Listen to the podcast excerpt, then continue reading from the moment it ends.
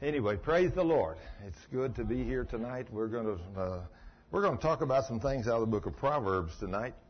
We're going to look at some of these things, and I want us to be aware of what this says. And I think, in fact, I've titled this teaching out of Proverbs 12 and 13, "Things that will allow the devil or evil to come to you," because this is things God's telling us. Things that will open the door to the enemy to attack you. And so, you know, when you learn that if the Lord tells you not to go here, you know, it's kind of like they teach you don't drive past the speed limit out there so you don't get a speeding ticket, right, Deborah?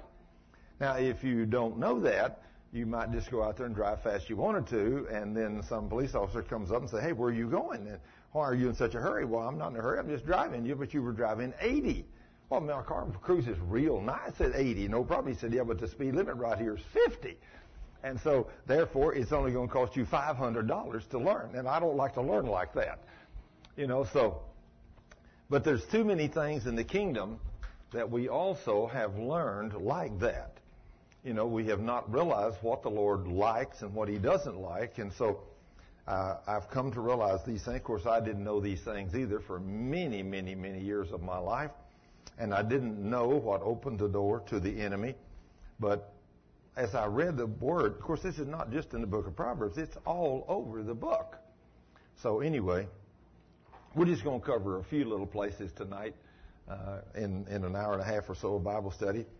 So we're going to talk about things that will allow the devil or evil to come to you to cause problem with you. Father, in the name of Jesus, Lord, I thank you for this evening. I thank you for your word. I thank you for your promises. And I thank you for your instruction manual that you've given us, Lord, to tell us what you like and what you don't like. And, Lord, those things that you don't like, we do not like those either, and we don't want to go there. We don't want to do those things. So we want to do the things that you like so that we can be blessed. And, Father, I thank you that you've given us this mighty owner's manual and revealed it to us in such a wonderful way. Now, Father, open our understanding to your word as we read it and discuss it tonight. In Jesus' name, amen. Thank you, Lord. Okay, I'm going to start out at verse 21. I'm not going to start out at the beginning of Proverbs 12, but at verse 21. He says, "No grave trouble will overtake the righteous." So, chapter 12, verse 21. And I don't even remember which translation I got this out of when I made this outline. But I don't know whether I was getting this out of the Living Bible, the NLT, or the King James. But it probably was the Living Bible. It looks like it, that Proverbs 12:21, "No grave trouble will overtake the righteous, but the wicked shall be filled with evil." Is that what it says in your book? No, I've got a different translation. It's a modern translation, but it says, "Curses chase sinners while blessings chase the righteous." Okay, so it says the same thing. It says the same thing. It just, you know, is a different translation. Now then, if no grave trouble will overtake the righteous, then I think we ought to dwell on being righteous, don't you? And it's kind of like, you know, like I've made the comment many times, driving down the road in your car, when you come down here, if you obey the speed laws and watch the signs, you don't never have to worry about getting stopped, as long as you're obeying the signs, you know. And like I've told some of y'all, and of course, the other day, my associate pastor and I, we was driving through a little country town well in the middle of nowhere. I mean, it's a little tiny town. I bet it don't have 200 people in that town. And we're driving along there 55 miles an hour, and all of a sudden it said 45. We saw that. We slowed down to about 45. Now, we were driving along there, and all of a sudden we were talking about Jesus. We were just having a ball talking about Jesus. I mean, we were driving along in his car, and all of a sudden, he says, "Hey, there's a guy behind me with lights flashing, and red and blue and all them stuff." So he said he must want to pass. So he pulled over, and the guy pulled over with us. And we thought, Thurman, were we speeding? I said, well, I don't think so, but I wasn't driving, so I wasn't looking at the speedometer. But I said, when we come into town, we slowed down. And the guy came up there, and he says, what happened? He said, well, you guys were speeding. He said, we thought we were obeying the law. He said, well, you were until you come to the school zone. Oh, he said, I didn't see the school zone. He said, but it was back there. And there was a sign that said, from this time to this time, there's a school zone, and said, you guys were going 15 miles an hour too fast. Oh, man.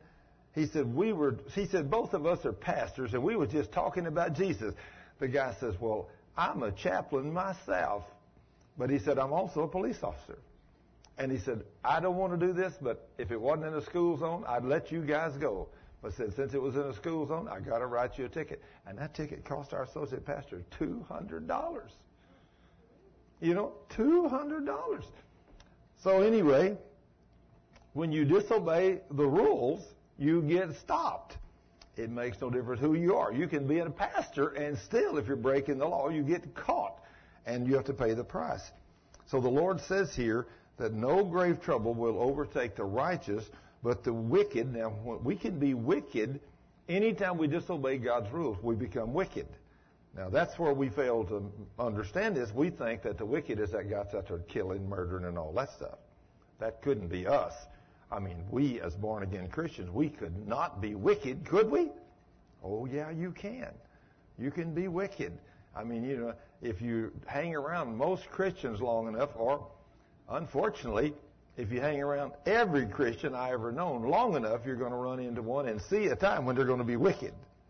Oh, you even agree with that, do you, Deborah? You've seen a few Christians wicked too, huh? You've been there. That's like Cheryl. She's not here yet. Her and Ayesha went shopping to get a bunch of stuff for the ministry center, or paper and a bunch of stuff, and I expect them any minute. I figured they'd be here before it started, but they're not here yet, but they will be in a few minutes. Cheryl said, she used to be out there in the congregation. She'd look up here and she'd say, I wonder what it would be like to be married to a perfect man, a preacher. And then the Lord brought her to me, and we got married, and she found out I wasn't perfect. Just because we're preachers don't mean we're perfect yet, but we're working on it, right, brother?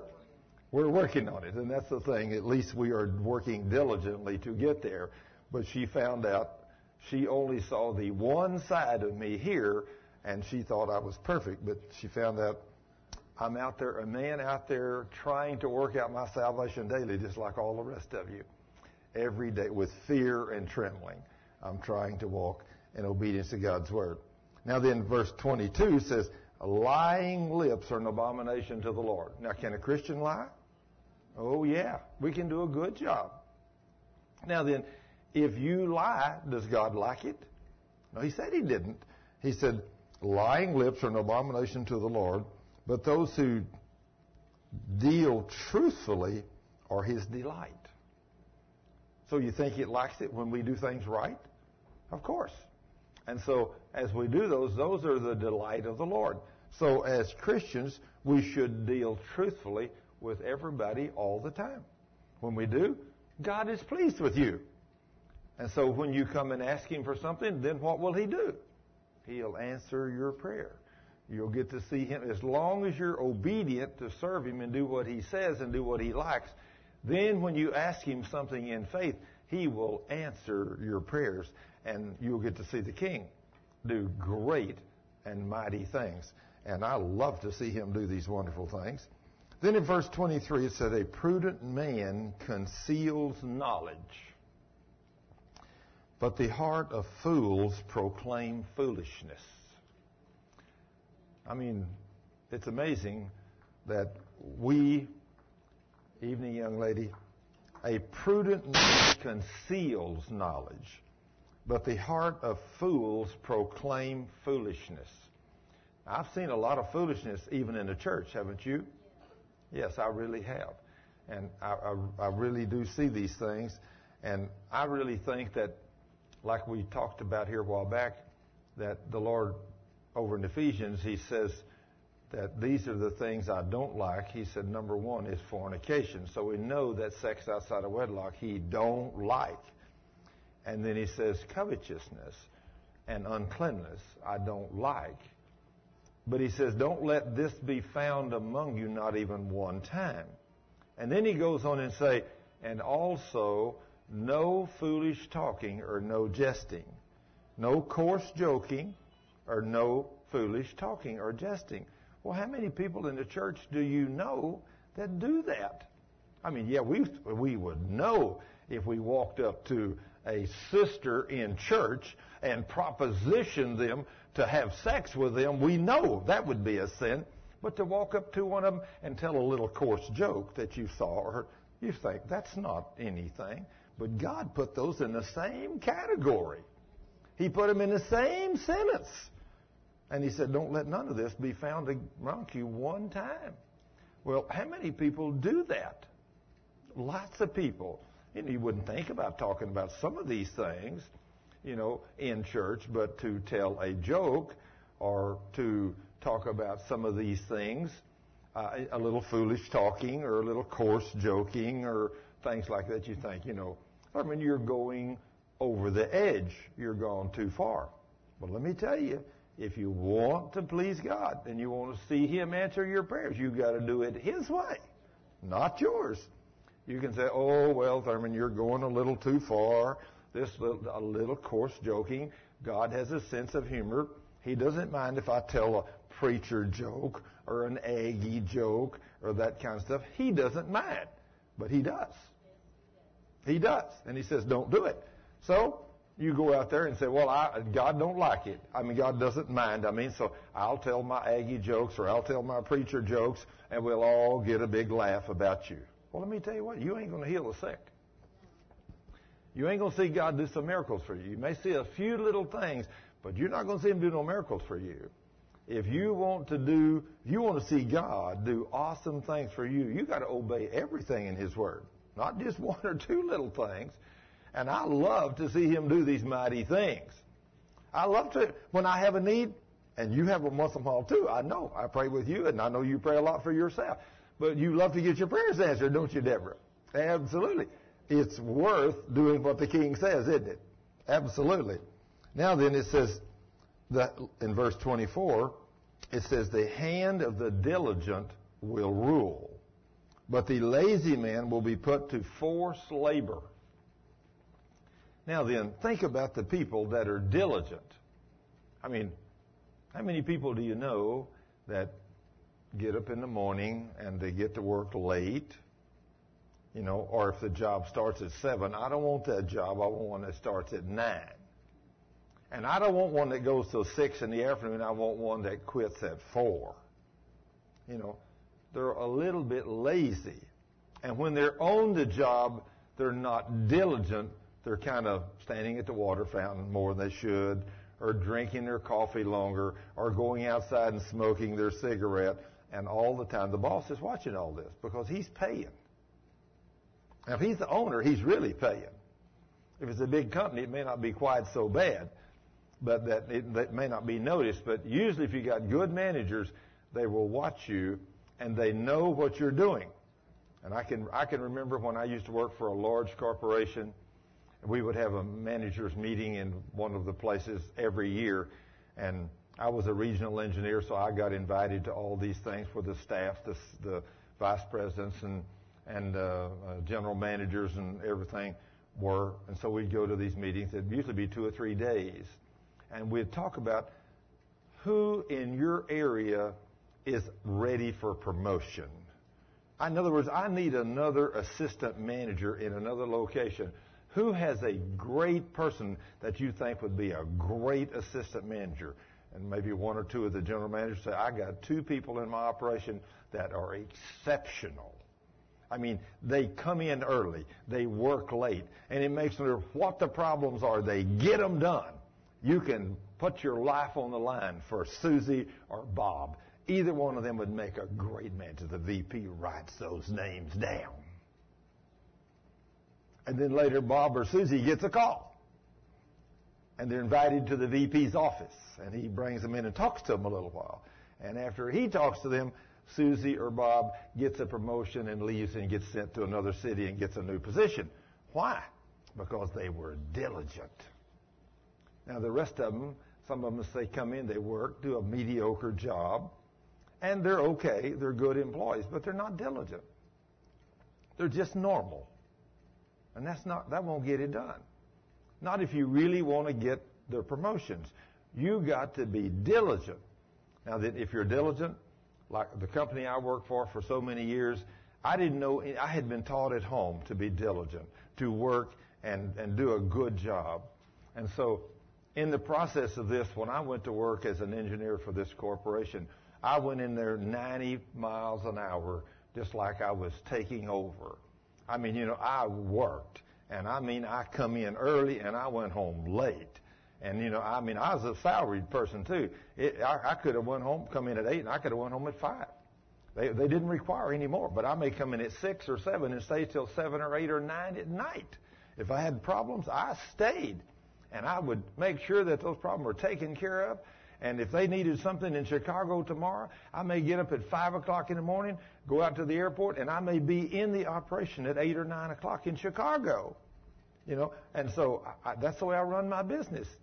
So every year, I worked for that corporation for many a year.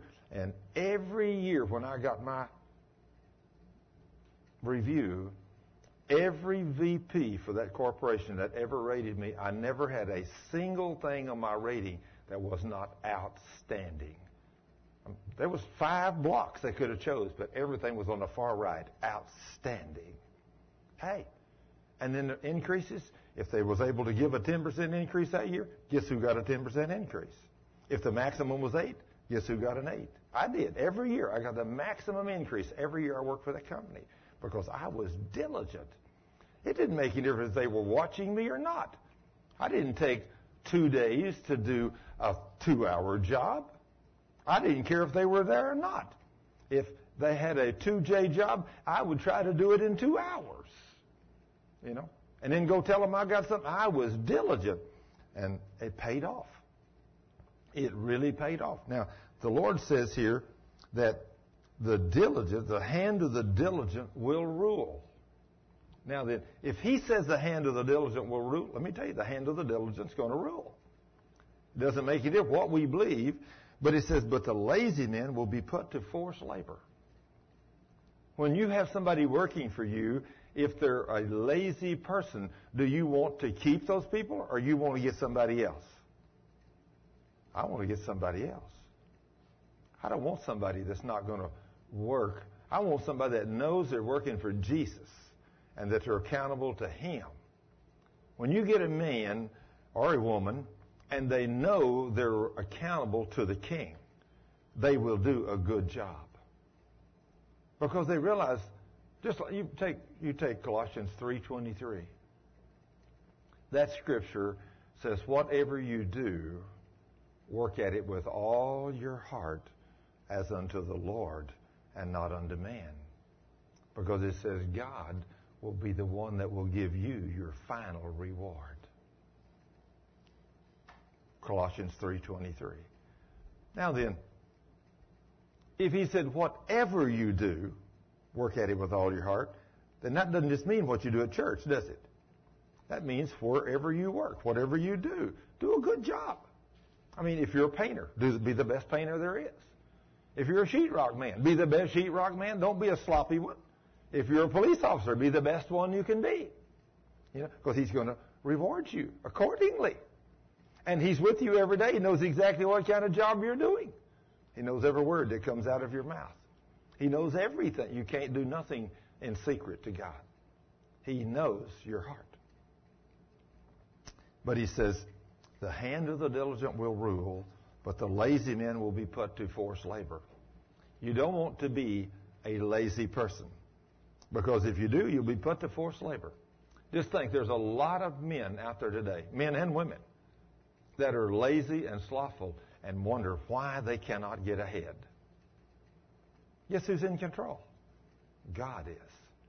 And those men that are not diligent, that are not serving God, that are not about His business, and they're not tithing, not going to church, they're never going to be blessed. Some people said, I know people that don't go to church and make a lot of money.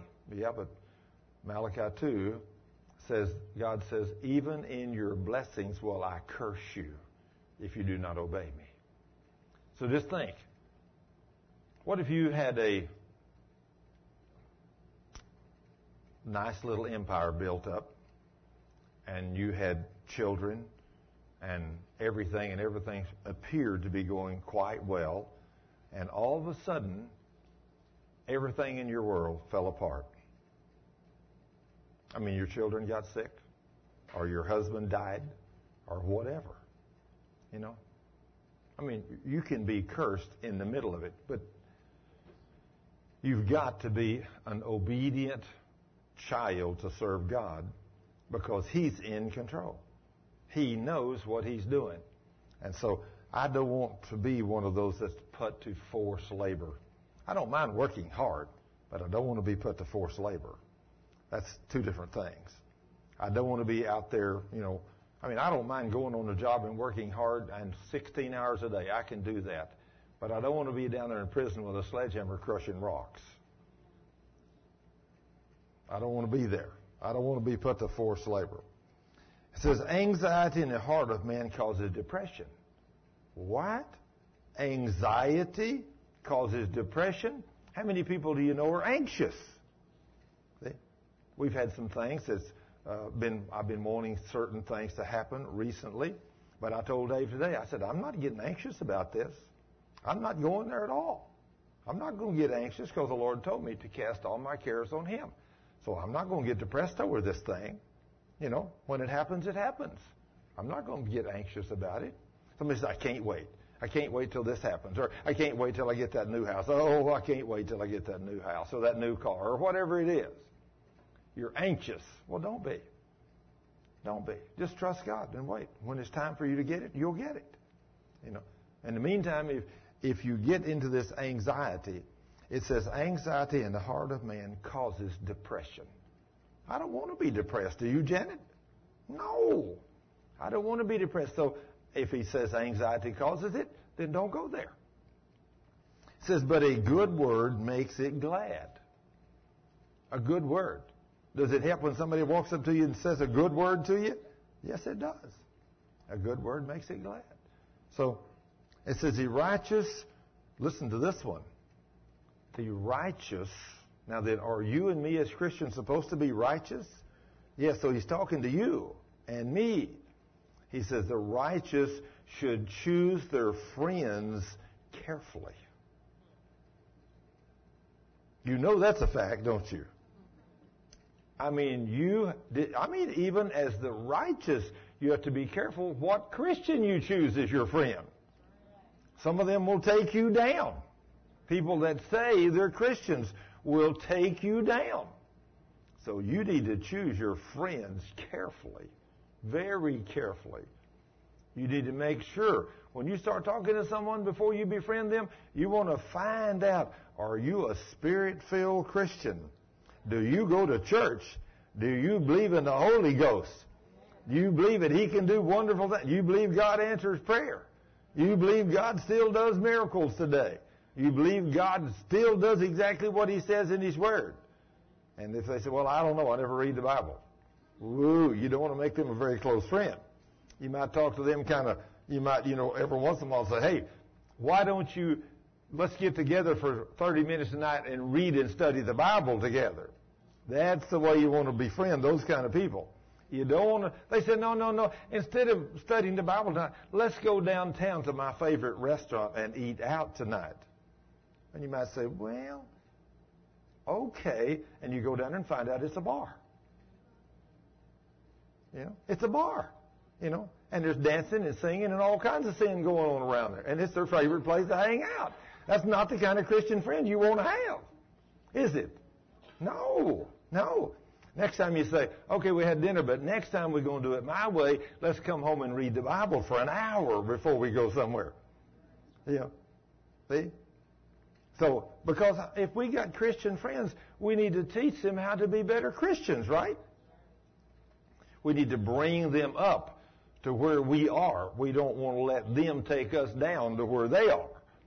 We want to go up, not down.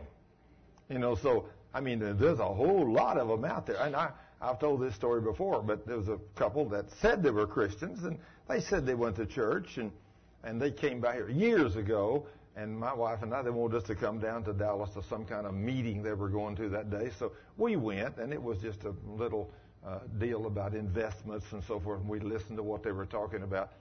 But on the way home, he said, let's stop over here at my favorite place and have a drink.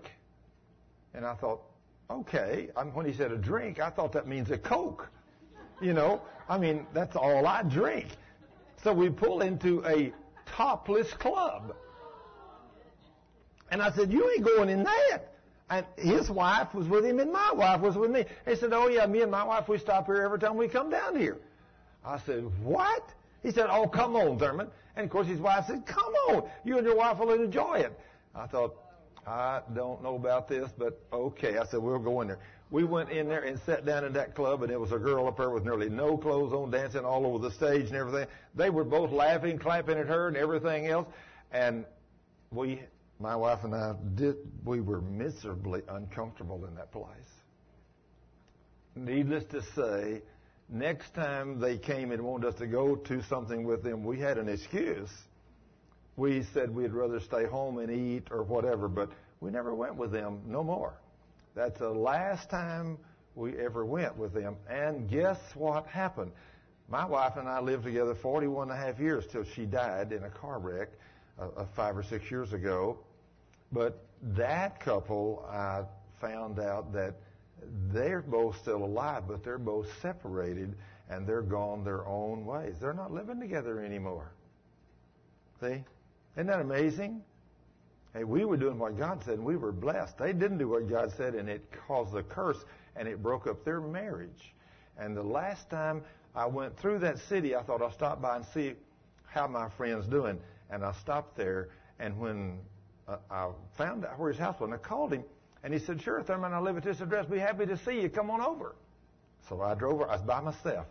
I was out on a business trip, and I drove over and knocked on the door, and instead of him coming to the door, a woman comes to the door. And it wasn't the woman that I knew as his wife. And I found out before I left, he had divorced his wife, and he was living with that one, and he wasn't married to her. Now, that's not exactly what God likes. You know that? I tried to tell him. I said, you know, you're living in a dangerous place. You're living in sin, and you need to stop this. But, oh, he said, Thurman, you're just old fogey. You don't understand. I said, no, you don't understand. I said, God's Word expects you, if you are a Christian, He expects you to walk holy before Him. So I'm glad that I didn't spend a whole lot of time with this family. I mean, you see how they went astray? So when God says the righteous should choose his friends carefully, that's what he means. You really need to check out who you're going to befriend, that you're going to become friends with, that you're going to allow to come to your home, and you're going to go to their home and sit down and have dinner with them. You need to learn who they are. You want good Christian friends, people that know the Word of God. People that will edify you and build you up, and you can do the same thing to them. You know, those are the close friends. Now, all people, you need to be about God's business of bringing people up. There's not anything wrong with that, you know, but I'm talking about your close friends, those that you're going to be intimate with, those that you're going to spend time in their home, they're going to spend time in your home. You want to make sure those friends are really Christian people. Choose them carefully. Make sure they're walking in obedience to the Word. Make sure they're not living in some kind of sin. It says, for the way of the wicked leads them astray. Now, if the way of the wicked, you know, Paul told us something like that in the New Testament, that if we live in a place where there's sin, that sin will carry over to you. You know how easy it is for you to be drawn away with sin? You know, it's very easy. You can take a man, especially a man, you can take a man that's never thought about pornography, and some guy flash him a few pictures and say, look at this. And the devil can start working on that mind, and he can lead that man astray, and he can bring that man down into a pit of hell through that pornography. He might have never dreamed of doing that, except the wrong friend showed him the wrong pictures, and you can be led astray. Now, it can do that to you. So that's why you have to watch what you see and you hear and everything, because you do not want to get involved with any kind of sin. You want to walk holy and in a place where only holiness is. And to do that, you can't go to movies today. You can't watch a whole lot of television today. You can't listen to a whole lot of secular radio. You have to be extremely cautious what you feed into your heart if you want to walk in God's power and God's anointing. And I want to walk there, don't you, Dean? Yes, sir. So I'm going to be careful what I feed into myself. It's bad enough in the workplace just being around normal men, isn't it? Just being around normal men in the workplace is bad enough. You know, because you can be led astray. You know, you can be led astray. I mean, I think about one time when I was in the workforce, I had a bunch of men come in to do a big installation of some new equipment, some very sophisticated equipment, and there was about a half a dozen of these men. And I walked down that morning, they were all down there getting their tools out and getting ready to install all this equipment. And I said, "Praise God, is there any born-again Christians among you guys?" And man, there was dead silence there for a minute. And then all of a sudden, one of them said, "Yeah, I'm a Christian." And one of the other guys said, "Well, yeah, I'm a Christian." I said, "Well, you guys go to church?" "Yeah." I said, "What kind of church you go to?" He said, "Well, I'm Pentecostal." I said, "Great, praise God." I said, "What kind of church you go to?" He said, "Well, I'm a Church of Christ." I said, "Praise God." And I finally found out that all but one of them would profess to be a Christian, but some of them didn't go to church. I said, "Well, you guys don't go to church, probably never seen no miracles or no healings." And all of them says, "What?" I said, "You mean you guys never seen God do nothing?" They said, "Well, no." I said, "What a shame. I thought you guys were Christians." I said, "You guys obviously are not walking where God wants you to walk." Because I said, we serve a miracle-working God. He does awesome things. He answers prayer, but you got to do it His way. Man, I mean, that broke the ice with those guys, and one of them looked over to him, and he said, "What kind of church you say you go to?" He said, "I'm a Pentecostal." He said, "Man, I'm a Church of Christ." He said, "I'm a Church of Christ." He said, "I've been working with you for 3 years. You ain't never said you was a Christian, not one time in your life. Why didn't you say?" He said, "Well, you ain't never said it either." Uh-oh. Confession time, see? But see, I broke the ice among these men. Now then, they started talking about Jesus. They ain't never talked about Jesus. But yet they're Christians. Well, that next day, they're up in the cafeteria, and one of the guys that had been sick the day before, he was there. And so they're talking about Jesus. I mean, I talk about Jesus and all this stuff, and we get up there in the cafeteria, and one of them said, "Hey, Mr. Scrivener, come over here." I said, "Okay." He said, "This guy here, he's the one that's sick yesterday. He still ain't feeling too good today." Said, "We're talking to him about some of these things you talk about you've seen." Said, "Why don't you pray for him?" I looked at him and I said, "Well, are you a Christian?" He said, "No." I said, "If I were to pray for you and God instantly healed you, would you serve him?" He said, "No." I said, "Well, ain't no use me praying for him. I ain't going to waste my time." You know? I mean, I'm just as bold as they are, see?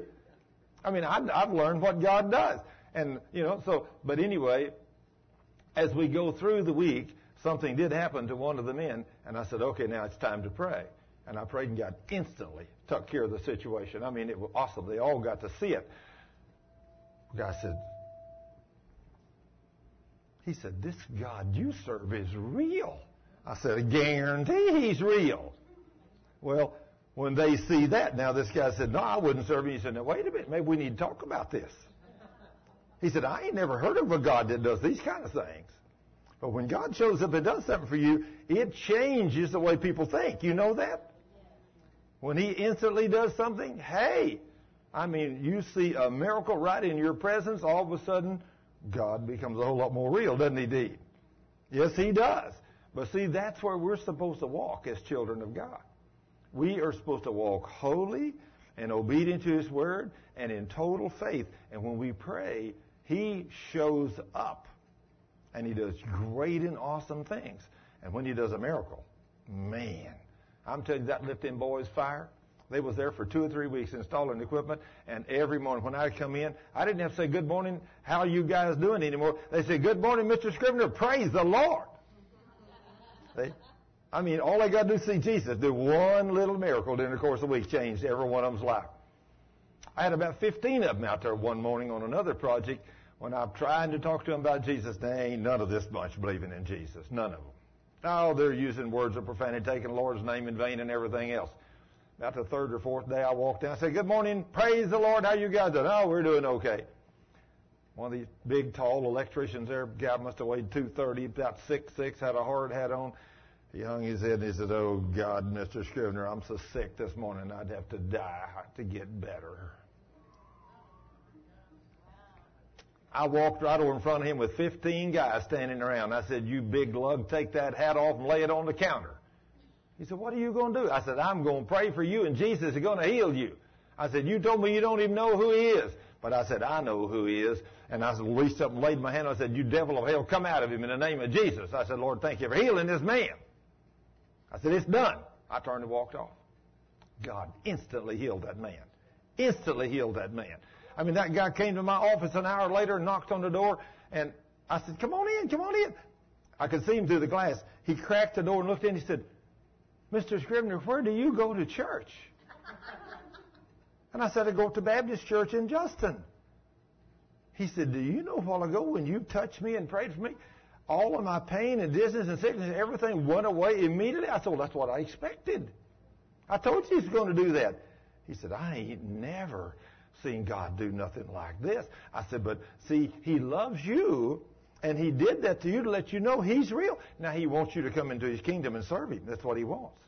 And that guy come to know Jesus before it's over. And I'm telling you, after that, when he went back in there and told all them guys he was healed, them guys that was every morning taking the Lord's name, using God's name in vain, doing all kinds of things, it totally changed the scene. After that day, no more profanity in the workplace. I didn't have to ask them not to do it. They just stopped. Why did they stop? Because Jesus showed up. When you do something in faith, Jesus shows up. What a God we serve. Isn't it fun serving the Lord? Seeing him do the wonderful things he done? Wow. I got a letter last night, or yesterday, I guess it was. Last night I was reading this letter, and this couple was on fire, telling me the things God had done. And I believe he had been a pastor. And they had never seen God do nothing, but they'd been listening to my teachings, and they got on fire to this stuff, started believing it, started praying in faith, and he said, I ain't never seen nothing like this. He said, it's awesome what God has done for me. And he began to tell me some of the things he had seen. And I thought, wow, Jesus is everywhere, isn't he? He honors his word and faith. When you step out in faith, wow, Jesus shows up. But you want to do what he says here in the book. He says here, the lazy man does not roast what he took in hunting. But diligence is man's precious possession. Diligence. Just think, he keeps telling us he loves diligence. I mean, we go more into the New Testament. He says, without faith, it's impossible to please me. But those that come to me and believe that I am, and that diligently seek me, he'll reveal himself to you. You got to diligently seek him. You can't just kind of flippantly go by. You got to seek the king. I think about the times that I've had questions that I did not understand when I would get on my face before God. And I'd take his word, and I'd read it, and I'd study it, and I'd ask him. I said, Lord, you said you'll talk to me. I said, you said right here you'll speak to me. And I said, Lord, you said right here that I could ask you anything, and you would answer me. So I said, Father, in the name of Jesus, according to your word, I ask you to honor your word and speak to me and tell me what this problem is with this person or with my own life, whatever it is. And sometimes I'll spend 2, 3, 4, 6, 8 hours doing that, and then all of a sudden the king speaks. And when he does, wow, what an awesome privilege. What an awesome privilege. But see, those times that it took me 4 hours to get him to talk, what if I'd have stopped at 3.5? I'd have said, well, God, don't talk. I asked for 3.5 hours and nothing happened. He said, oh, yeah, you were this close, but you gave up. You weren't quite. So if you don't give up, God's answers are, how often are they yes? Every time. 2 Corinthians chapter 1, verse 20. All of God's promises are yes and amen. Every time to those of us that are in Christ. And if we're in Christ, then all we got to do is believe what He said. For all the promises of God in Him, in Christ, are yes and amen to the glory of God. Isn't that awesome? That He would go so far to say that all of His promises are yes every time if you're in Christ. Now, are we in Christ? Yes, we are. If you're a believer in Jesus, you're in Christ. So all the promises of God are yes and amen. So if all the promises of God are yes and amen, and you're seeking to hear His voice, if you stay with it long enough, what's He going to do? He's going to talk to you. That's right. Or what if you're seeking a healing? If you stay with it long enough, you're going to get it. You know, you're going to get it. Now, you know, here we're the microwave technology today. You know, we come in, and I got so tickled at one of the preachers on television. I love this guy. He's a great preacher. But he said, I'm probably the only preacher around that goes to McDonald's, you know, and turns in my order and then runs to the window and said, hurry up. I'm in a hurry. Get my hamburger out. You know, now that's patience, isn't it? Usually they got your hamburger ready almost of the time you get to the window, don't they? But he said, I can beat on the window saying, hurry up, hurry up. Well, that's not patience. You know, but God's teaching us patience, and He's teaching us how to walk diligently. It says, the lazy man does not roast what he tuck in honey. Now, that's pretty sad. I think about Peter there when Jesus told him, when he said, Lord, we need money to pay our taxes. He says, go out, and the first fish you catch, he'll have the money in his mouth. Now, you know, I think about that scene, and this is what I see. Now, I may be wrong. I think Peter went out there and cast that hook in or that net or whatever, and the first fish had come to the top, whether he had a net full of them or he had a line or whatever he had. That first fish had come right on top. He grabbed that fish and opened his mouth, and there was... If he needed $50 or $500 for taxes, there it was, right there in the mouth. I can see him now. Grab that money, throw the fish in, drop the net, and goes and pay the taxes. But now see, then he had to buy lunch.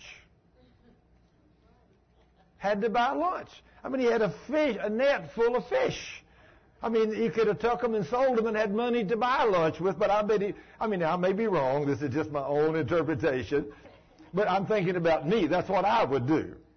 You know, I would be so excited if Jesus told me to go out and cast out my net or put a hook, and the first fish I caught would have my taxes in the mouth. So if you said the first one, I wonder what the second one might have in his mouth.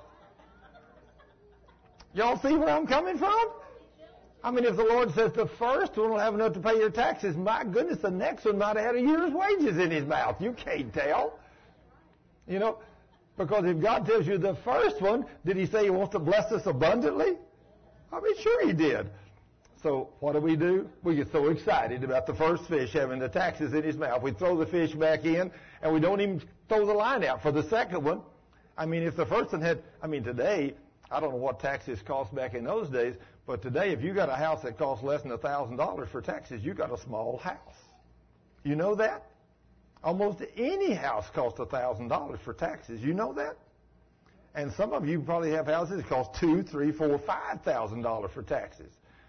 You know, it's really high. So if I had one that the taxes was only $1,000 on, if I had one that small, and I went out there and threw that net in or whatever and pulled it up, and that first fish come up there and I opened his mouth, he had 5 $100 bills in his mouth.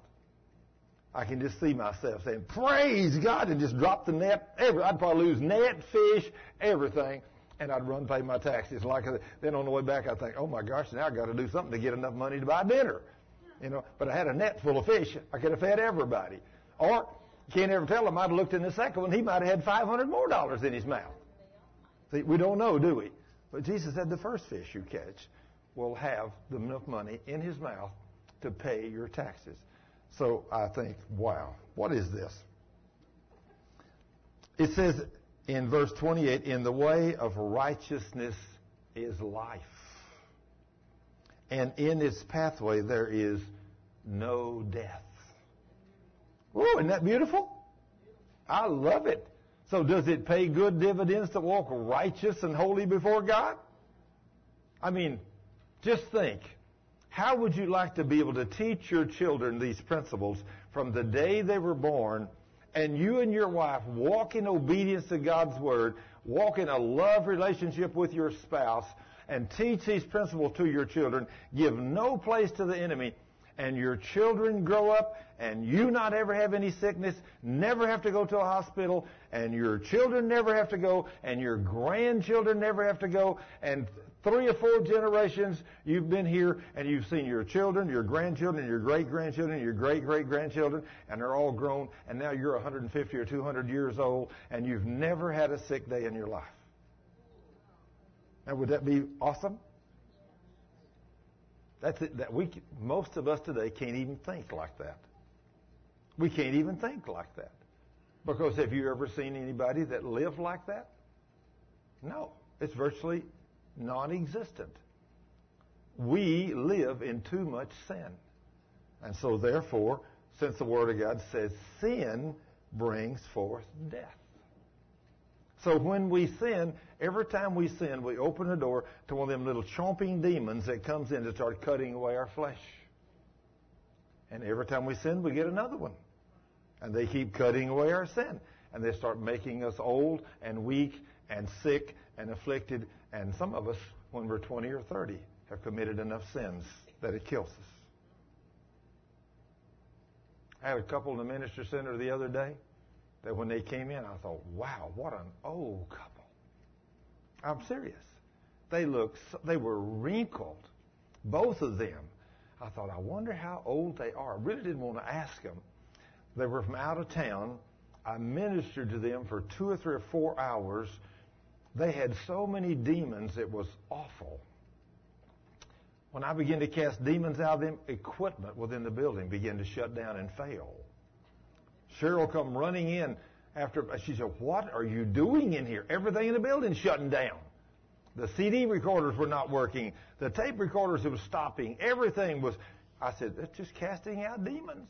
I said, well, don't worry. I said, just shut everything down till I get through. We'll get through, then we'll sweep this place, clean it. We'll kick all these devils out, and we'll start over.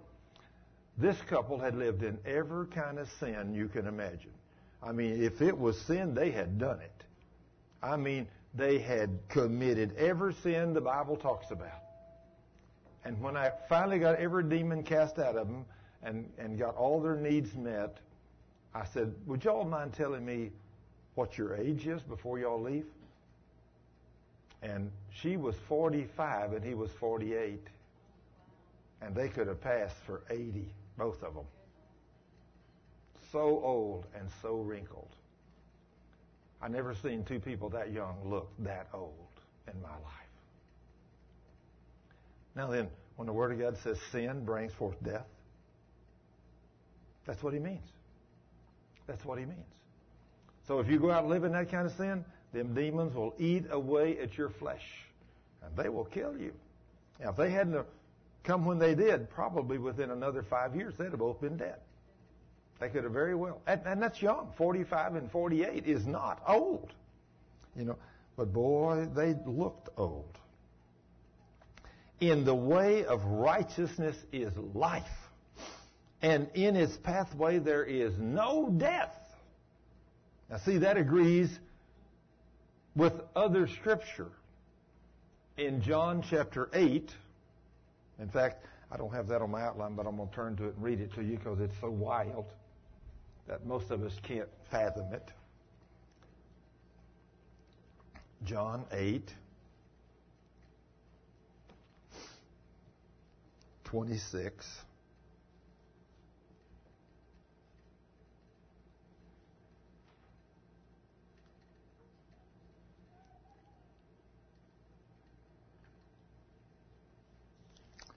No, it's not John 8:26. It's John 51 and 52, isn't it? Yeah. John 8, yeah, 50. And I seek not mine own glory. There is one that seeketh and judgeth. Verily, verily, I say unto you, if a man keeps my sayings,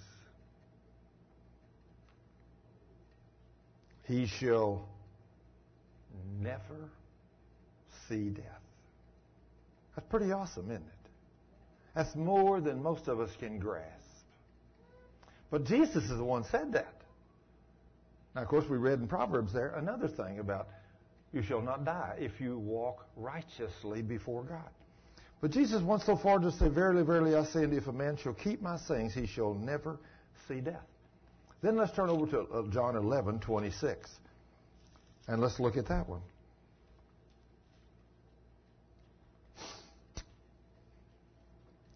Jesus said in verse 25, I am the resurrection and the life.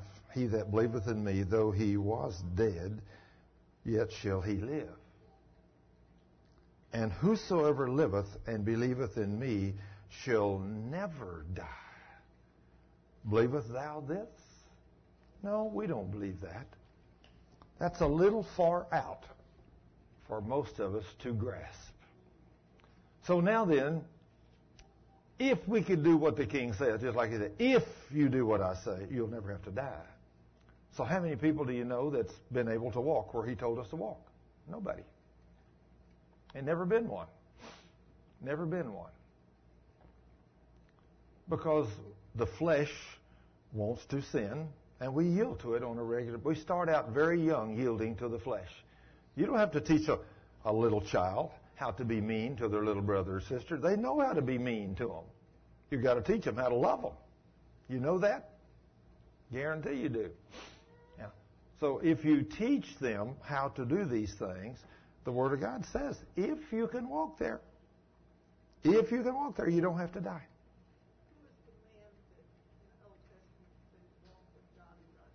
Enoch. Enoch walked with God 350 years, and God loved him, and finally Enoch was translated to heaven because God loved him so, and he walked so in obedience to the Word. One day the Lord Jesus just came down and said, Enoch, I can't stand it no more for you to be down here and me be in heaven. I'm going to translate you out of here. And Enoch was no more. And he was gone. He was translated to heaven. What a way to go, huh? The Lord come down. Of course, that's just like Elijah. He was a pretty good guy, you know, and the Lord just sent a chariot of fire down and picked him up and swooped him up and took him out too. You know, now Moses walked pretty good before God, and I don't see how in the world with 2, 3, 4, 5 million people he was leading around that desert for all those years. I don't see how he kept his cool as much as he did. But Moses kept his cool. I mean, he was a great man of God. But after 40 years with this bunch of heathens in the desert, us pastors really know sometimes just 50 or 150 or 200 in a church we have trouble with them, right? Yes, we do. So to have 2 or 3 million of these people you're trying to deal with, let me tell you, forget it. I don't know how Moses did it. But the Lord came to him at the end. All the people are grumbling and complaining. They want water. And the Lord says, Moses, speak to the rock and command water to go forth. And Moses got angry with these people and he said, you bunch of heathens, won't you believe God yet? And he reached up and ducked that staff and he hit that rock. When he hit that rock, water came out. But when he hit that rock, who did he hit? He hit the Lord. Well, that rock was Jesus. And he laid that rod across him. And he didn't like it. He told him to speak to it, and it would come forth, and he disobeyed. And because he disobeyed, what did he do? It cost him his life, and he did not get to enter the promised land. One little sin. Ooh, I don't think that was fair, but God's the judge, not me. But that tells us how much the king expects us to walk holy when he puts us in a place like Moses, right, Dean? Now, we better be glad we're not in that position, because when he starts talking face-to-face with you like he did Moses, he expects you to straighten up. He expects you to walk in total obedience to his word. And Moses did a very good job, I will have to say. But one little tiny sin, and it cost him his life. But just think, he'd been obedient, he'd walked with God, he'd done everything God said. He was how old was Moses? 120 years old. How bad was his eyes? They were perfect and clear. How about his strength? Was he weak? He was strong. He was young, but he was 120 years old. Had walking in righteousness paid good dividends for Moses? Ooh, great dividend. So is it worth the fact for you and me to strive to walk holy before God? Absolutely. Because if we walk holy before God, we're going to live a whole lot longer. We're going to be healthy. We're not going to be weak. Our eyes are not going to be dim. And we walk in total faith with God's Word, and He renews our youth like the eagles. And I love that. I love being strong and healthy and able to do all these wonderful things. What fun this is, serving the living God, when you learn how to walk in faith. I love it. Then he says, after he says that there is no death, and not only did he say that in Proverbs 12, but he said it in John 8 and John 11, as we said there, but that's really a little more than we can stomach. I mean, the average Christian can't go there. We just can't believe that we can live and not have to get sick. People say, well, good grief. If you're never going to get sick, how are you going to die? Well, I don't plan to die. I plan to be translated out of here. I plan to be serving the Lord, walking in obedience to His Word, and doing everything the Lord told me to do. I mean to be going strong, preaching the Word, teaching the Word, casting out devils, healing the sick, doing all the things He said. And one day He says, okay, son, that's it. That's the last one. And just jerked me right out of here, and I'm in heaven in the next instant. No sickness, no disease. When that happens, when my body falls on that floor right there, don't nobody come up and try to raise me from the dead, because I ain't coming back. When the King snatches me out of here and I go to be with Him, who would want to be back down here, right? But in the meantime, while we're here, we got a job to do, and it's to occupy till He comes. And we're going to do that, and we're going to do it in good health, because we're going to walk holy before the Lord. Now, a wise man heeds his father's instructions. Now, who is our Father? The Father, God in heaven. Now, also, a wise man heeds his earthly father's instructions. Now, if you take a young man that will not listen to his dad, that will not come and ask his dad for advice, that young man's going to suffer a lot of things he would not have to suffer, because Daddy has lived a lot more years than you have lived. And He knows a lot of things you don't know. And if you will humble yourself and come and ask Daddy, Daddy will have a lot of answers. If he has been a wise man that served God, he'll have lots of answers, because he sought God and God revealed them to him. Now then, if that young man gets to a point where he does not have a daddy on this earth, he always has a heavenly daddy. And you can go to Him, and He has all the answers, not part of them. He has all of them. And that's what I did. I mean, in my workplace and everything, after I learned Colossians 2, verse 3 and 4, where it says, all the secrets of the universe are hidden in Him, Christ, and He's in me. So when I learned that Christ was in me, and all of the treasures, the mysteries of the universe are hidden in Him, that means they're all in me. All I got to do is tap into Him, and when I tap into Him in prayers of faith, then He reveals to me everything I need to do, whatever I need to do. I don't care if I'm building a piece of equipment, designing something, building a building, flying an airplane, whatever I'm doing, He will reveal to me everything I need to know to perform those tasks, because Christ in me, the hope of glory. And all of the knowledge and the wisdom and the revelation and the secrets of the universe are in Him. He knows them all. And think, that source is in you and me. Isn't that awesome? All we got to do is ask. But you got to be walking in obedience to His Word to get an answer. You know, if you're living in sin or unbelief or whatever, He don't answer. He don't talk to sinners. And He says He doesn't. So you need to make sure that you're walking in obedience to His Word. In other words, here's the way I look at this. It's kind of like inside of us is our spirit man, and God's spirit communicates with our spirit. Now then, our spirit communicates with our soul or our mind. Now then, if that pipe or the conduit flowing between your spirit and your soul is plugged up like a dirty sewer pipe. If you take a sewer pipe and it gets all plugged up with crud, how much water can flow through a plugged up sewer pipe? Nothing. I mean, when the pipe gets plugged up, if you get a toilet and it gets plugged up, the line doesn't, you flush it, it runs out over on the floor. Nothing goes down. That's what happens to you and me when our pipe gets stopped up with sin. When sin is in that pipe is plugged up, and God's trying to communicate with us. His Spirit's talking to our spirit, but our spirit can't get through to our soul, our mind, because the pipe is stopped up. Now then, when you get all the sin repented of, you got a Roto-Rooter in it, and he runs through and cleans it out. When that Roto-Rooter runs through and cleans it out, plumb out to the edge, when you get every sin repented of, the pipe is clean. Now then, when that pipe is clean, now then, when he speaks to your spirit communicates with your soul or your mind, and you hear him, and those beautiful thoughts come, and you got to know that's God talking to you. Now, I remember one time a preacher that his little son would say, "Daddy, you ought to talk to my angel." Now, he thought his son was kind of, just, how children fantasize. But one day he's standing there, and he was just carrying on a beautiful conversation. And this pastor said, he's seeing something. Someone's talking to him. The conversation carrying. He said, "Son, who are you talking to?" He said, "Daddy, my angel." He said, "Don't you see him?" He said, "No, I don't see him." He said, "Son, ask him why I can't see him."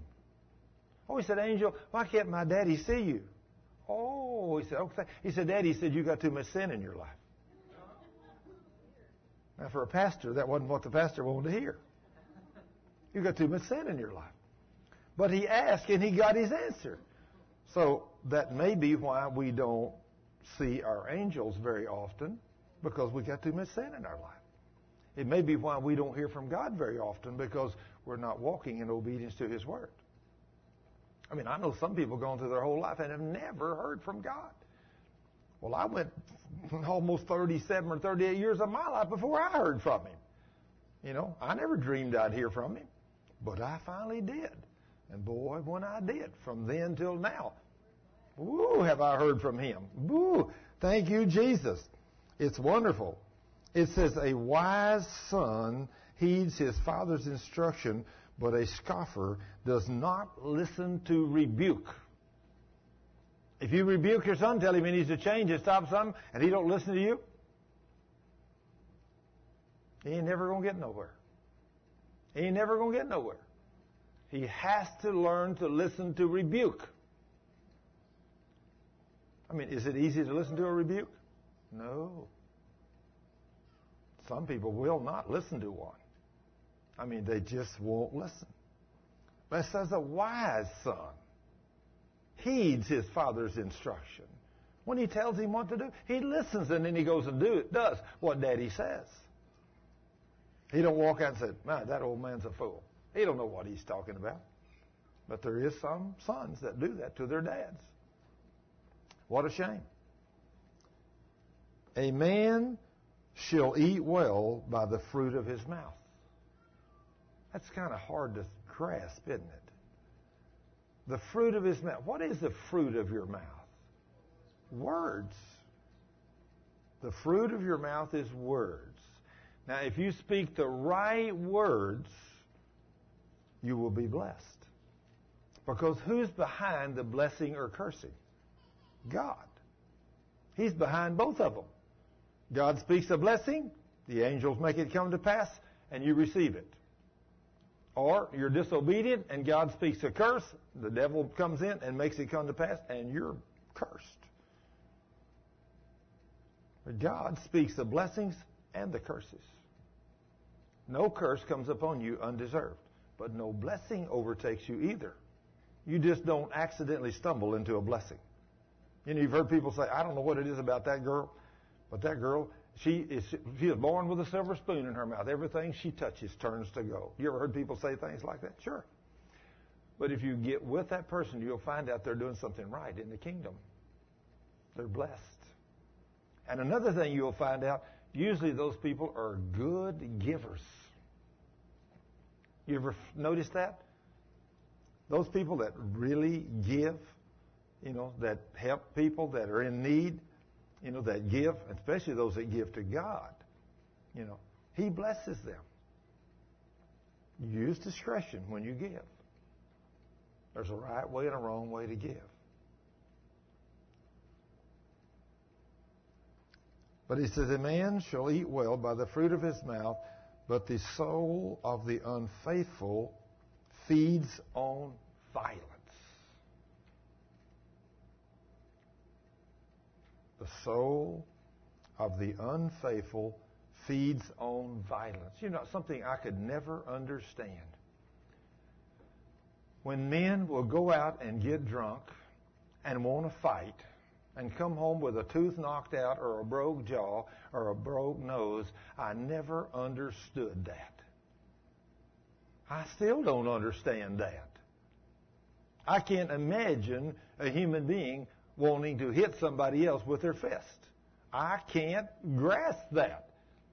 I have never hit a human being with my fist in my life. Never. Because they're children of...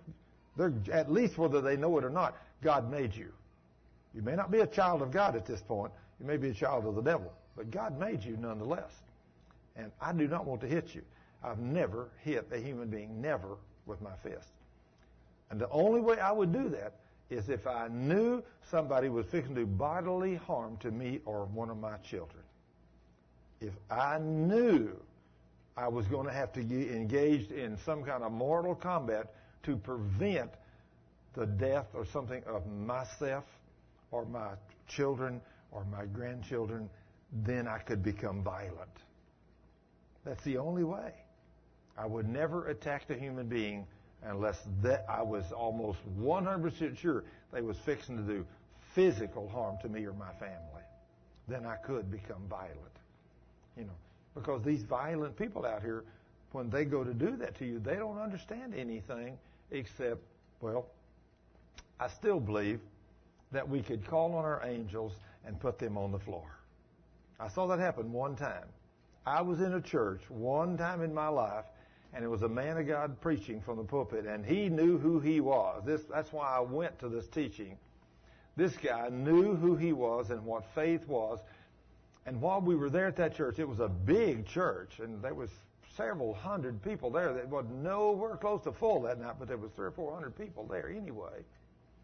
And there was a man, when he started talking about demons, there was a man that jumped up out of the seat back there and ran down the aisle screaming, "I'm going to kill you."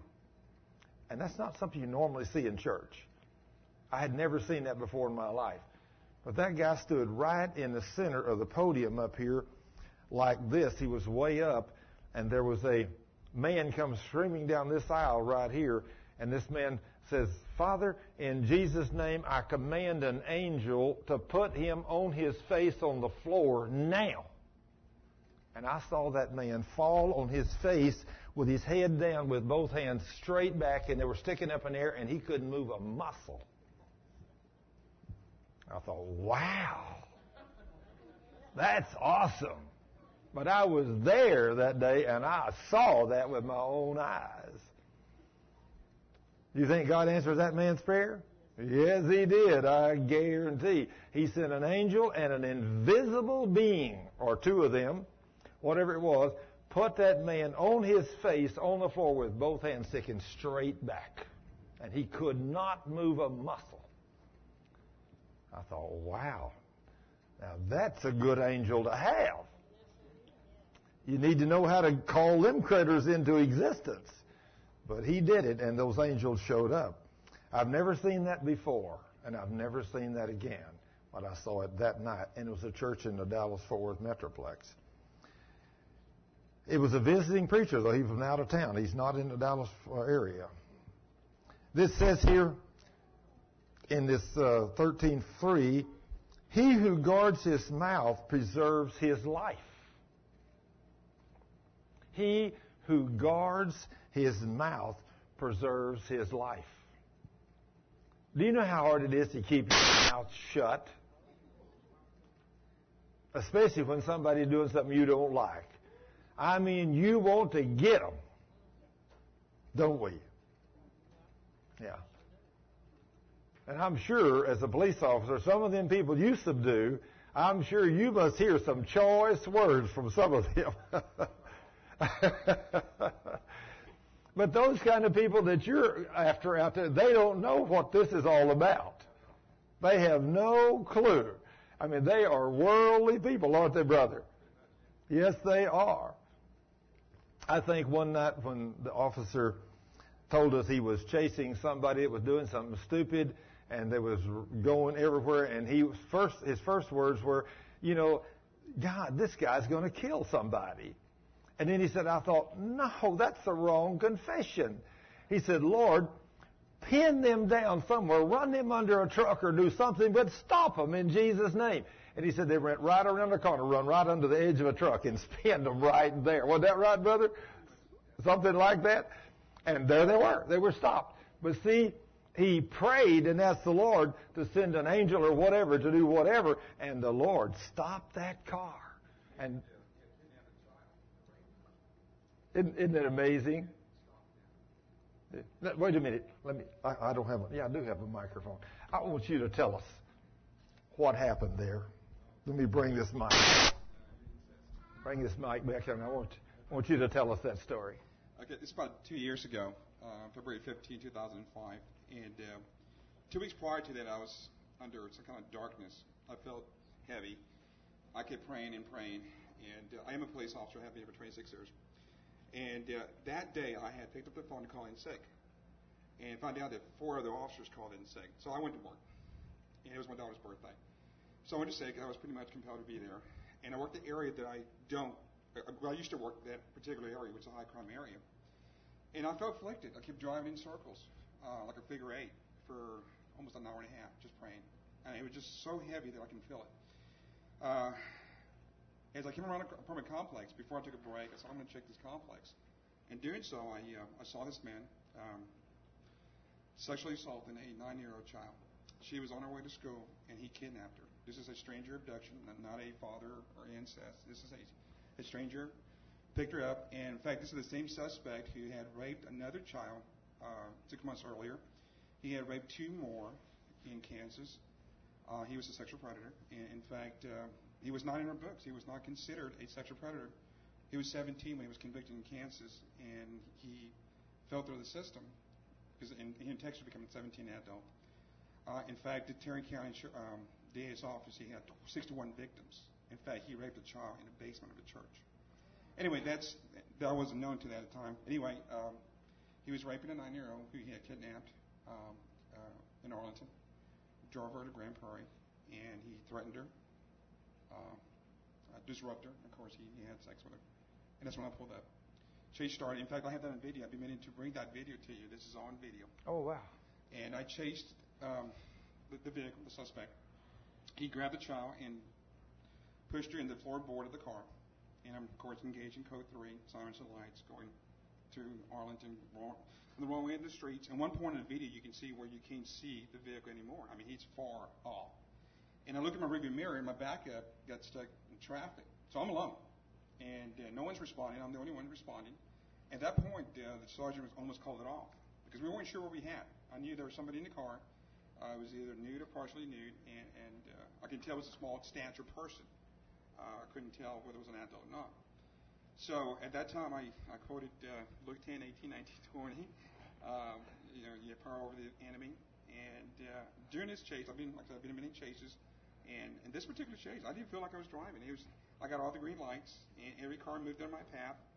And you can see the video where you can see a little blink of a white vehicle. So anyway, I rebuked that and charged the angels to protect me. When I cleared the hill, he had spun out of control, hit a van, no damage on the van, or damage to the van, no injury to the female driver. Slammed to the back of a school bus filled with kids. Thank God, nobody was hurt in the bus. He comes out, gets on the ground. The little girl comes out naked, crying. In fact, she was praying. She told me later that she'd been praying for an angel to come to her rescue. So we got him. What's strangely is that when I put him in my car, he confessed. He told me what he did. He abducted. He had sex with this little girl. Most suspects don't do that. They always deny it. Even if you have on video, they say, no, I didn't do it. Prove it. And so I advised him of his rights. I'm a random warning. Once you have seen TV, that's required to interrogate a prisoner. And I thought it was a ploy for him just to say something, maybe incendiary play, who knows. And he says, he repeated again after advising his rights. He waived his rights, you know, the right to remain and all, and the whole bit. And he said, I did that. I saw it in a video, and I did that. Strangely, when detectives wanted to talk to him, wouldn't talk. Wouldn't talk to them. He denied it. He said he passed out. But yet, after when I prayed and rebuked him, and he was talking to me. So when he was in jail, I went back to the padded cell where he was kept. And because I needed some more information where he lived, because we found more evidence from the first victim in his house in a different city. So I was able to get some more information through him. So I was talking to him. He gave me that information. He told me who he lived with and the car and so forth, and generalization in there. But yet he would not talk to the detectives as if he was convicted.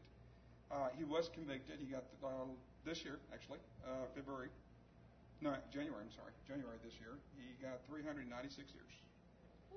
396 years. And like I said, as soon as that the arrest happened, there was no darkness. It was just, there's also a mathematical equation with birthdays. Without even looking for birthdays, a lot of, now I haven't done the mathematical probability, but so many dates, reference to that child, to me, to my kids, to the date, the officers calling in sick, me praying. In fact, 30 minutes prior to that, a lady came up to me, and she was frustrated because of the drug dealing. And she said, I'm praying. I said, what are you praying for? She said, I just took it for back. Like nobody ever asked her, especially a policeman. So she started praying, and I said, okay, thank you. And she said, I'll pray for you too. She gave me her business card for a church. I said, I appreciate that, thank you. And she left. And then, of course, that a few minutes later, that's when I came across that suspect. Amen. And in the history that I know, I don't recall any officers arrested in a rape in progress. We have arrested quite a few since, I mean, during the course of investigation, but in the act of actually seeing somebody. I do know a trooper in California stopped a car with a kidnapped victim in the trunk. But those are very rare occasions. This year, since that arrest, I think I arrested 3 more since then for that charge, and I'm always praying. It happens, boy. Praise the Lord. Wonderful when you learn to pray, right? Yes, absolutely. Glory. Praise the King. Thank you, Jesus. Wow. What God does through His men whenever they pray. And just like when he quoted Luke 10, 18, 19, and 20, and asked the Lord to do something, he run that car into a back of a bus, wasn't it? School bus. Run into the back of a school bus, but it stopped him. It stopped it, and no injuries, and no damage to the school bus. Praise the Lord. And see, if it hadn't been for that guy might have got away. He wanted to get away. Yeah. He was getting away, wasn't he? Yeah. Praise the Lord. Thank you, Jesus. See what happens when we learn to pray. Wow. It's awesome when you learn to pray. But when you've learned to pray, it's changed your whole life in the police force, hasn't it? Yeah, I'm using it in suicide camps. Amen. Praise God. Yeah. Yeah. Walk holy before God and do what He says, and He answers your prayers, sends angels to watch over you and to help you capture the criminals. Wow. Praise the Lord. Thank you, Jesus. We love serving the King. Now then, as we read there, he who guards his mouth preserves his life, but he who opens wide his lips shall have destruction. It's very cautious. Very cautiously should we open our mouths.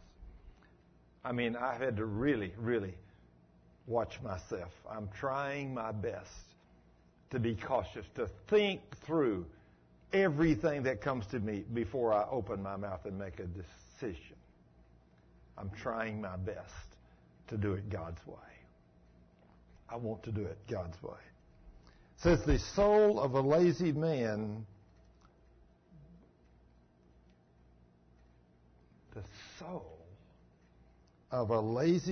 desires and has nothing.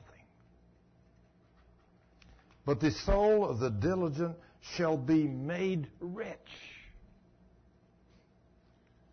Do you reckon it pays good dividends to be diligent? God hears your prayers. He makes you rich. Do you think it pays good dividends to be a slothful, lazy person? No. It says the soul of a lazy man desires, but has nothing. Nothing. You know, I know beyond a shadow of a doubt that these principles work. I have proved them in my own life. I have been diligent. I have not been lazy. I have worked hard, long hours, and I've studied God's Word intently, and it has paid the most awesome dividends of anything I've ever seen. But He's not only blessed me there, He's blessed me financially. I mean, you know, it's a wonderful thing to be able to get to the point in life that you can work all those years and pay Social Security all those years, the maximum. I paid the maximum Social Security for the last 35 years. Well, now then, I mean, that I'm retired, I mean, since I didn't owe anything or anybody anything and everything I had was paid for, my Social Security is enough for me to live good on. But then whenever they drilled that gas well out there, and I got that too, hey, I really live good now. You know, I don't have to take a penny from the ministry. Just let God. That's how we pay for all this stuff and everything, because I don't have to take any money. The money that comes into me, I give it to the ministry. You know, I put it in there too, a whole lot of it. I don't think about a tithe. That's too little. You wouldn't dare give 10% to God in the ministry. You know, give Him something. Give Him a gift. David said, how dare me give something to God that didn't cost me something. You know, I want to give Him a gift. Yeah. Wow. The soul of a lazy man desires. Oh, he desires. He wants a new car, a new house. You know, all these wonderful things, nice clothes. But he's not willing to get out there early and work late and bust his can to do it. So, he desires and has nothing. Wouldn't that be sad? They have desires and wind up with nothing. Do you know I was flying on an airplane here a while back with a man from Chicago coming to the Dallas area. This guy was a professor at one of the universities in Chicago somewhere. And he was an economics major. And he asked me a question. He said, are you saving money for your retirement? I said, oh, yeah. I said, I'm investing money. And he said, well, are you going to be able to retire and live at the same basis, same standards that when you were working? I said, oh, yeah. Yeah, I'm going to be able to live there. He said, you know what percent of the American people you fit into? I said, well, I have no idea. I said, I thought all businessmen or men should invest and save money so that when they get ready to retire, they'll be able to provide for their families. And I said, don't all men do that? He said, no. He said, less than 3% of the people in America will be able to retire and live at the same standards they lived at when they worked. 3%. He said, less than 10% of the people have more than 1 week's salary in the bank when they retire. That means 90% of the people in America, when they get to retirement age, they got 1 week's salary in the bank. 1 week. Wow. Is that awesome or is that awesome? Hey, that's not me. I didn't live there. I served the Lord. I did what God said. I invested. I tithed. I give abundantly.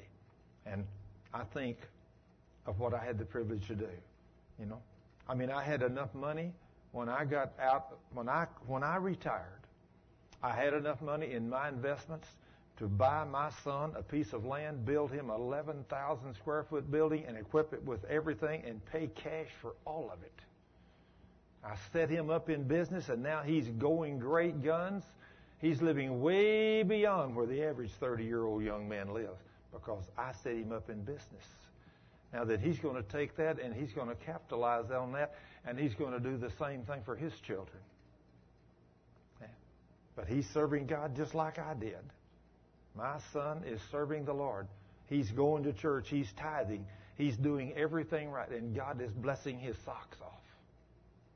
Hey, a righteous man prepares for his children and his grandchildren. the righteous man. We're supposed to walk in obedience to the Word. The soul of a lazy man desires and has nothing, but the soul of the diligent shall be made rich. You like that, Deborah? Yes, I like that too, don't you? Does it pay good dividends to be diligent? Absolutely. To serve God. I love it. A righteous man hates lying. There should be no lies in us. But a wicked man is loathsome and comes to shame. We see a lot of those in the police force, don't we?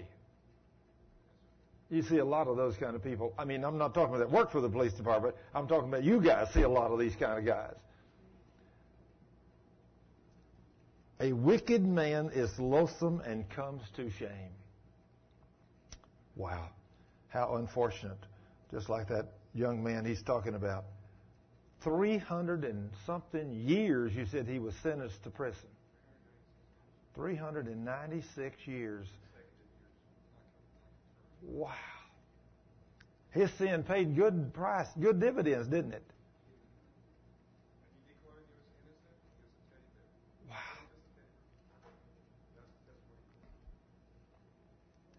Listen to this one and the next one in chapter 14. This is a great one.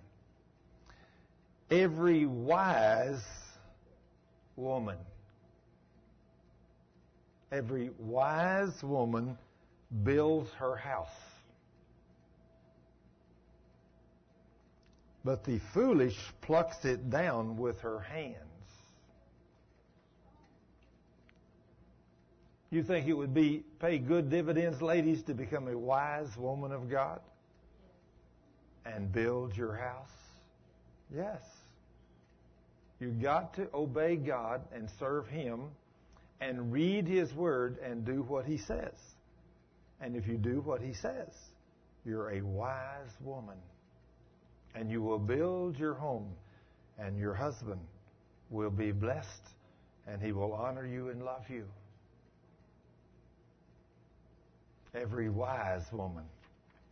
There's a lot of wise women in the world, and there's a lot of them that's not too wise.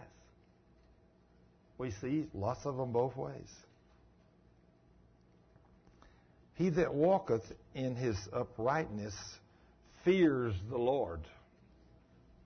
Are you afraid of God? If you say, no, I'm not afraid of Him, woo. Let me tell you, you don't really have to fear God as long as you're walking in obedience to His Word. Because He's Daddy and He loves you. But that's just like a child at home. The child at home don't have to be afraid of Daddy as long as they're... I mean, I think about Dave's little son. He comes running up to Daddy, or even me, as he looks at me like a grandfather. He'll come running up to my leg and hold his little arms up, and he wants me to take him up in his arms. He's not afraid of me. I'm 6'2". He's not afraid of me. Dave's tall like me, too. But he runs up and he wants Daddy. But when he does something wrong, he knows he's fixing to get that spoon on his hand or whatever. He knows he done something wrong. That's when we have to step back in fear. Especially if you see a child when they get old enough to really know the difference between right and wrong. They may be in there skirmishing or doing whatever, and they're fighting or whatever, and they turn around and look, and you're standing in the doorway. Fear comes all over them, doesn't it? They know they're in trouble. But if they're in there having a good time and laughing and playing and nobody's doing nothing wrong, and they turn and look, and Daddy's standing in the door, even though he might have had a belt in his hand, are they afraid? No, Daddy fixed to put his belt on. He ain't going to do nothing to me because I ain't done nothing wrong. But if they know they've been mean and he got that belt in their hand, it cuts them right to the heart.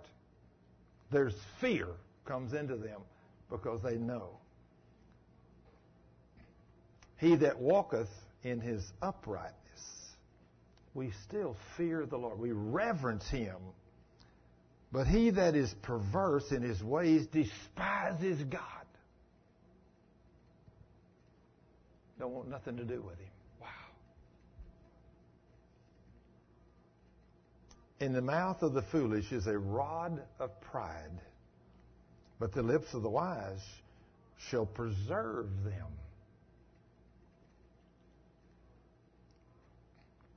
Look at this verse 4. Where no oxen are, the crib is clean, but much increase is by the strength of the ox. Now just think. Let's look at it from an easy-to-understand standpoint. If you walk into a kitchen and the floor is mopped clean and there's not a dirty dish nowhere to be found and the stove is spotless, and you open the refrigerator and there ain't a spot of dirt in it nowhere. It's super clean, but there ain't nothing in it. It's empty. Are you probably going to find anything to eat in that place? Now, you can have a real nice kitchen and still have something in the refrigerator that's prepared, that's ready to eat. But if there's not anything messed up anywhere and never is, then there ain't going to be no, I don't want to go to that house for something to eat. But once in a while I go in there, you know, and man, there's pots and pans and stuff in the sink and everything's all over. And the girls are cooking all kinds of good stuff and the smell feels good, smells good. Hey, I'm going to be back in a few minutes, but the kitchen looks awful. But I know there's going to be something good. And of course, in a little while, they're going to have it all cleaned up again. But if you don't get that kitchen dirty once in a while, there ain't going to be nothing good to eat in there. You can't cook and not get a little bit dirty once in a while. You got to mess up some pots and pans to cook stuff. That's the same way he's talking about here with this ox. If that stall is clean and there ain't no ox in it, you ain't got nothing to make a living with. But if you got an oxen that you go out and plow with, you can make money, but when you bring it home at night, that stall's going to get dirty. Then you're going to have to scoop out the stuff. It's going to be some work. Cleaning out the stalls.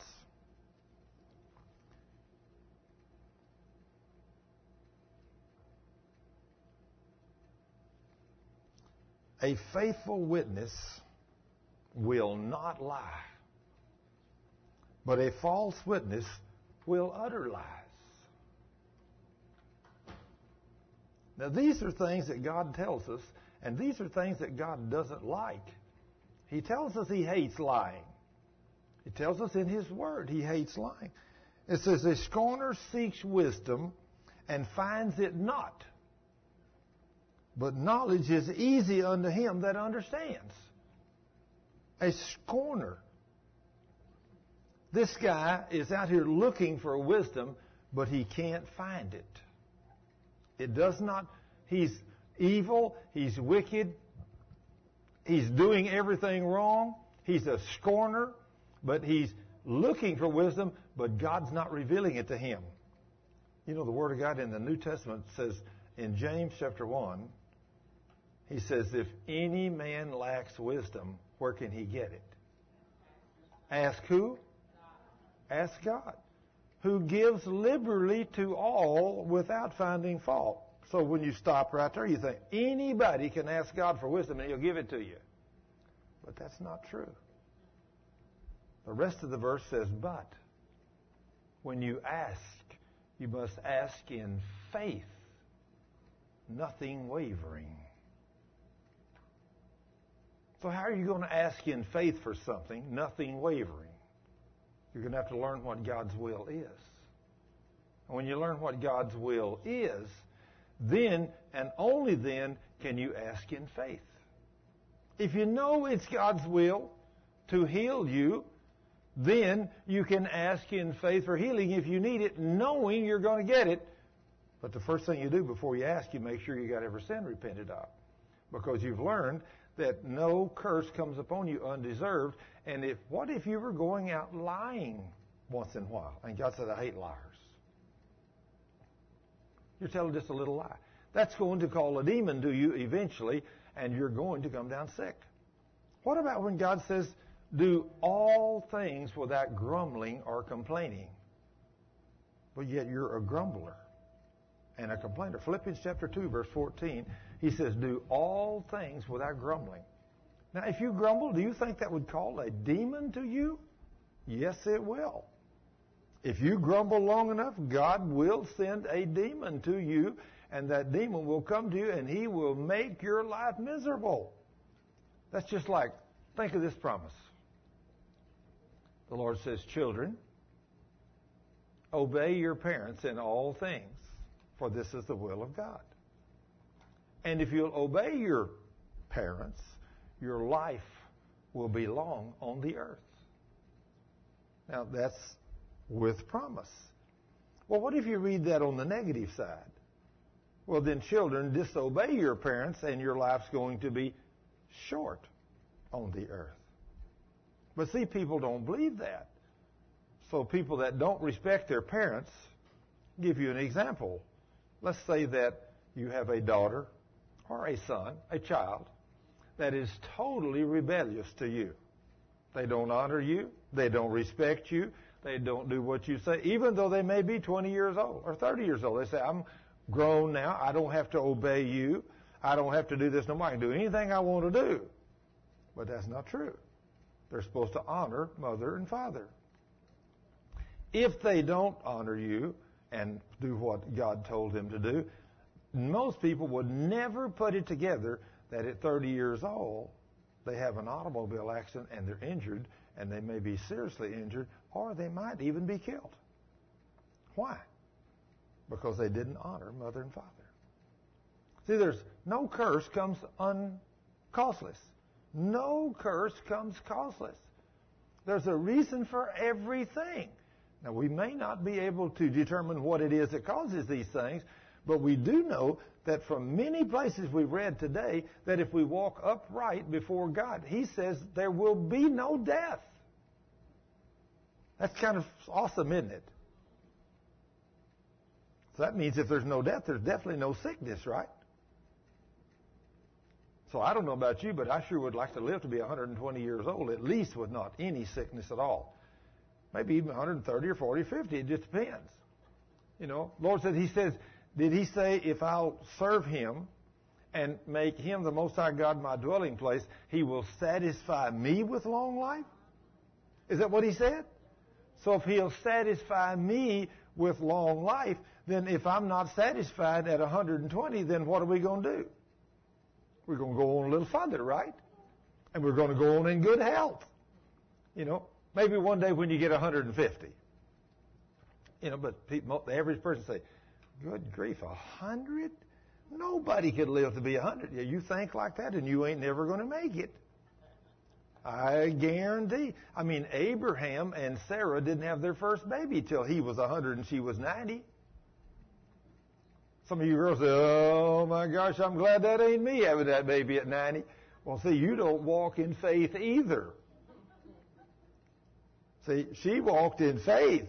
I mean, she got pregnant at 9. Did she kind of laugh, too, when God said she's going to have me? He said, you laughed. She said, I did not. She lied, too. Didn't she?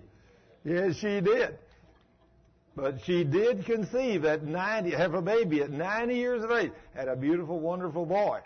And then you talk about faith when Abraham had waited all of his life for this boy. And now then he's grown. You talk about an obedient, honoring child. He says, Abraham, take your son and sacrifice him to me. And so they went up to the mountain. And he told Isaac, said, Daddy, where's the sacrifice? He said, son, God will provide the sacrifice. And they get up there and put the wood out. And he says, son, you're the sacrifice.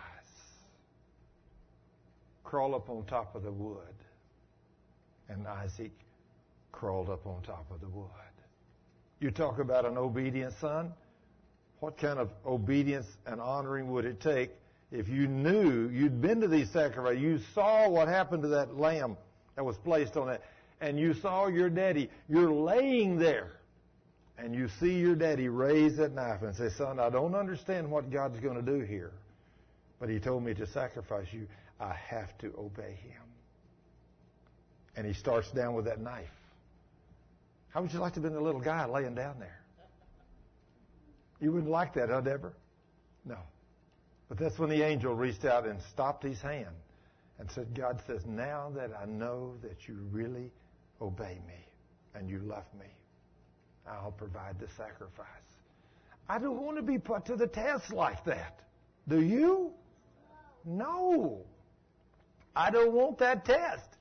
But God tested him like that. If he tested him like that, get ready. There's going to be tests in your life. And some of them you're not going to like. I know. I've had some of them. I didn't like them either. But who's the boss here? He is. That's right. So we just praise him and worship him. Just think. Asking God for wisdom, this man that looks for wisdom, but he don't find it. But when you and I today, under the New Testament, under the New Covenant, when we ask God for wisdom, the reason we don't get it is because we don't ask in faith. Because he goes so far as to say there in James chapter 1, verse 6 and 7, when you ask, you must ask in faith, nothing wavering. He said, if you waver, you're double-minded and unstable in all of your ways. He said, let not that man think he shall receive anything from the Lord. So if you're double-minded and unstable, what are you going to get from God when you pray? Nothing. But when you quote his word to him and say, Lord, I'm walking in obedience to your word, and you said right here, this is what you like, and this is what I can have, so I'm asking Father in Jesus' name for this. Now I can thank you, it's done. Now, Lord, you said if I needed wisdom, you'll give it to me. So, Lord, I need wisdom today. I need wisdom to be about your business. I'm asking you to fill me with the spirit of wisdom. And I want to thank you, Lord, it's done, because it can't fail. He says, wow, that son, that daughter, they believe me. And so that spirit of wisdom comes and comes inside you, and you can take care of the day with no problem. And the Word of God works. So don't go through a day without asking for wisdom. And when you ask for it, ask in faith, believing it is done. Because you'll get it. Verse 7 says, go from the presence of a foolish man. In other words, don't hang around foolish people. Get out of their way. Don't invite them into your home. Go from the presence of a foolish man when thou perceivest not in him the lips of knowledge. A foolish man that has no knowledge. I don't want to be around a man that don't have more knowledge, or at least knowledge in areas that I don't have. Why should I waste my time with people that cannot teach me anything? You see where I'm coming from? Now, if you'll look deep enough in people, you will never meet a person that's not your master in some area. They will know something you don't know. But you need to find what that is, and if what they have is you can use it, then it's okay. You can get that information from them. But if they don't train themselves, and they're a foolish person, and they're not willing to learn and have this knowledge and be able to share it with you, if they're not going to do that, you need to put yourself distance from that person. You don't need to be around them. If all they do is foolish things, they will lead you astray. That's why that Jesus, every time he went in to do a miracle, did he take believers and unbelievers with him? Who did he take with him? Only believers. And he always chose a select few. He didn't invite the multitude in. He chose a very select few men to go with him. Men of faith. Men of faith. And when those men of faith supposedly that walked with him, his disciples, when they couldn't get something done, he was not too nice to them. He really reprimanded them. Something simple like this. Oh, you perverse and wicked bunch. How long am I going to have to put up with the likes of you? You couldn't cast out that little demon. Bring the boy to me. Wow. Wonder what he'd say to us today. I don't think I want to hear it, do you? Now, I don't want to hear what he'd have to say to me. Wow.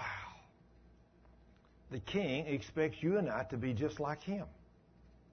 Striving, studying, working, seeking that wisdom, knowledge, walking holy in obedience to his word, going by steps every day. He doesn't expect us ever to stay on a flat and level plane. He expects us to be climbing that set of stairs to where he's at. to becoming just like Him every day, reading His Word, studying His Word. I had a man ask me here a while back, said, who do you study under? Whose books do you read?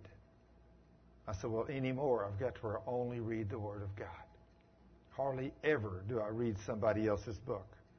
But the Word is where I want my training. Because I want to be trained by the best. Now then, if a man is not winning anybody to Jesus, I'm not interested in what he has to teach me. If he's not getting anybody healed, I'm not interested in what he's got to teach about healing. If he's not casting out any demons, I'm not interested in what he has to teach. But if the man is a very powerful man in salvation and leading thousands of people to Jesus, I want to study under him. I want to see what he's doing that's bringing this multitude to Christ. Or if the man's getting multitudes of people healed, then I want to go listen. I can learn from that man. I want to study under men that have great knowledge that spent time with God. If they don't see God do nothing, I'm not interested. I don't want to waste my time going and sitting in a church that I'm not fed. I want to be able to go away feeling challenged. And I'll tell you one that'll always challenge you. Jesus will always challenge you. You get in the Word and read that Word, He will challenge you. You will see what He commands you to do. And that's where we want to walk. The wisdom of the prudent is to understand his way, but the folly of fools is deceit. Wow.